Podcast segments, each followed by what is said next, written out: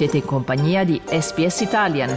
Trovate altre storie su sps.com.au barra Italian o scaricate la SPS Radio app.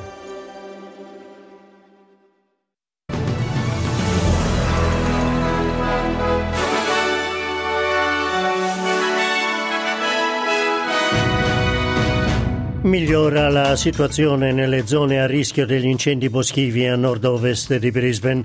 Un quarto oggetto volante abbattuto al confine tra Stati Uniti e Canada.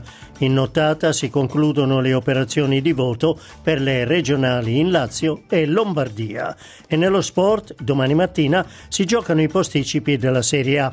Qui Domenico Gentile con News Flash di SPS Italian di lunedì 13 febbraio 2023.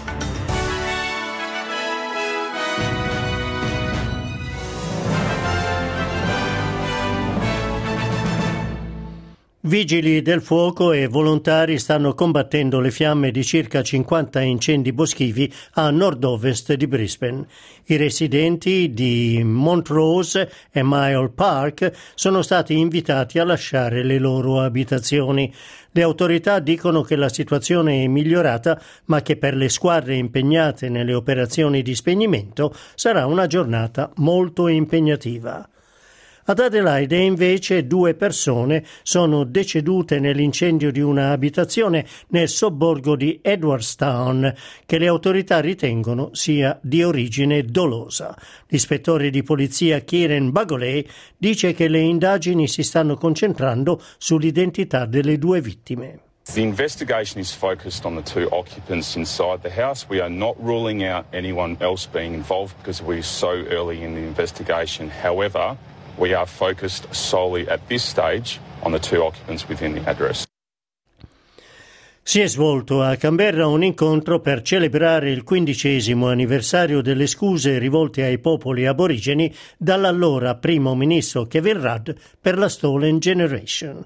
Il senatore Pat Dodson, parlando alla ABC, ha detto che il gesto di Kevin Rudd non è solo che l'inizio di un lungo cammino verso la riconciliazione. Well, it's been incremental. I think that for those that have uh, suffered under those heinous policies, which were described as tantamount to genocide uh, by the commissioners at the time, uh, they're still in the process of healing. Whilst they, they're very appreciative of the fact that uh, the Prime Minister at the time, Mr Rudd, uh, acknowledged and said sorry, uh, and that helps them get out of bed in the morning. Um, but there's more to be done.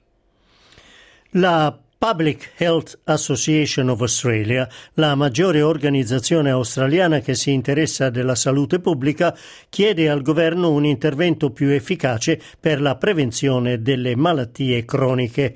La richiesta segue la pubblicazione di un rapporto del Grattan Institute dal quale emerge che molti australiani muoiono a causa di malattie che potrebbero essere evitate. Il presidente, il professor Terry Slevin, dice che l'Australia è anche l'unico paese dell'OCSE, l'Organizzazione per la cooperazione e lo sviluppo economico, a non avere un centro nazionale per il controllo delle malattie. Il professor Slevin sostiene che il governo dovrebbe assegnare maggiori fondi alla prevenzione delle malattie invece che alla cura di quelle che potrebbero essere evitate. Il governatore della Reserve Bank, Philip Lowe, nei prossimi giorni sarà ascoltato dalle commissioni finanze del Senato e della Camera per rispondere alle domande sulla decisione della Banca Centrale Australiana di aumentare i tassi di interesse. L'incontro al Senato è previsto il 15 febbraio, quello alla Camera il 17. Secondo gli osservatori, Philip Lowe sarà messo sotto pressione, mentre si fanno sempre più insistenti le voci di un suo possibile allontanamento dall'incarico. Trasferiamoci in Italia. Oltre 12 milioni di cittadini sono chiamati alle urne per scegliere governatori e consigli di due delle più importanti regioni, Lazio e Lombardia. Nel Lazio si sfideranno Alessio D'Amato, centrosinistra e terzo polo, Francesco Rocca, centrodestra, Donatella Bianchi del Movimento 5 Stelle e liste di sinistra, Rosa Rinaldi per l'Unione Popolare e Sonia Pecorilli del Partito Comunista Italiano. Milano.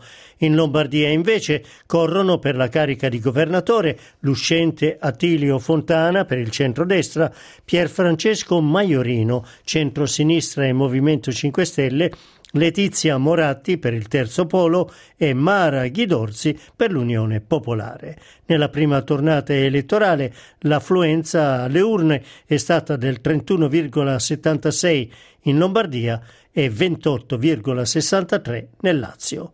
Le urne riaprono domani mattina alle 7 ora italiana per chiudersi alle 15. E negli Stati Uniti i caccia americani hanno abbattuto un quarto oggetto volante di forma ottagonale al confine con il Canada.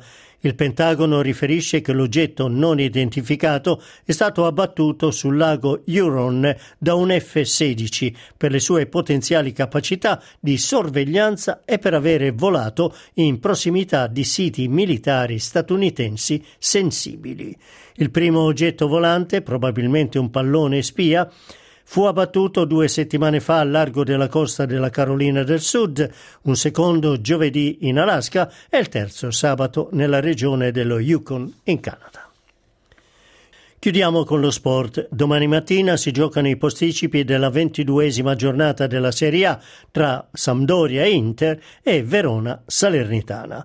All'Inter è necessaria una vittoria esterna per non perdere ulteriore terreno sul Napoli che attualmente ha 16 punti di vantaggio in classifica sui nerazzurri, mentre per Sampdoria, Salernitana e Verona è una disperata ricerca di punti per evitare la retrocessione. Grazie per aver ascoltato News Flash di SBS Italian.